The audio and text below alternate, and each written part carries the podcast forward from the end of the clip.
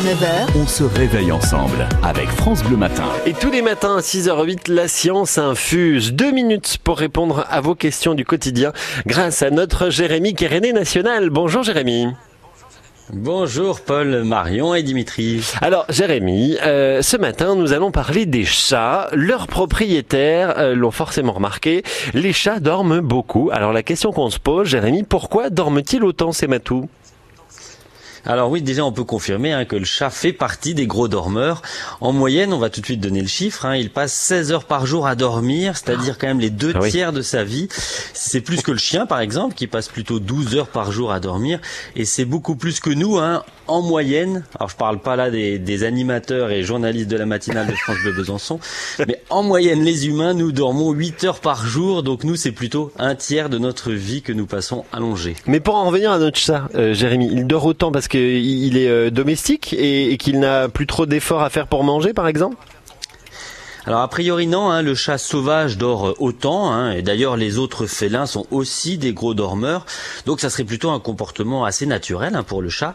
J'apporte quand même une nuance, hein, il semblerait que les chats d'appartement dorment quand même un petit peu plus que les autres. Et puis deux précisions sur le sommeil du chat, grâce à des mesures de son activité euh, cérébrale, hein, on sait que le sommeil du chat ressemble un peu au nôtre, avec aussi des phases actives et d'autres moins. On peut donc imaginer hein, que le chat rêve, même si on ne pourra jamais le prouver.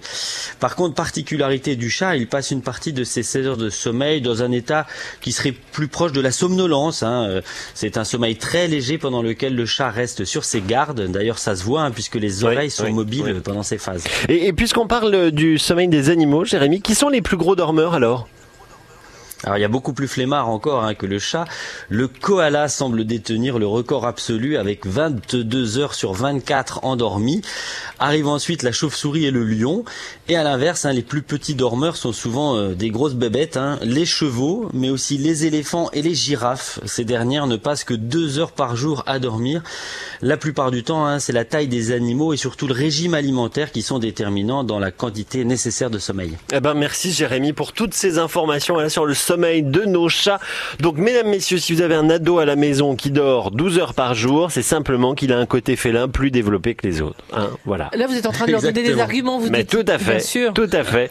Merci beaucoup Jérémy. Demain, on se retrouve à la même heure dans la Science Infuse. On parlera euh, des botanistes. Est-ce qu'ils font toujours des herbiers euh, ou est-ce que c'est euh, simplement un jeu pour enfants? Réponse demain matin dans la Science Infuse et d'ici là sur notre site internet. À demain Jérémy. Bonne journée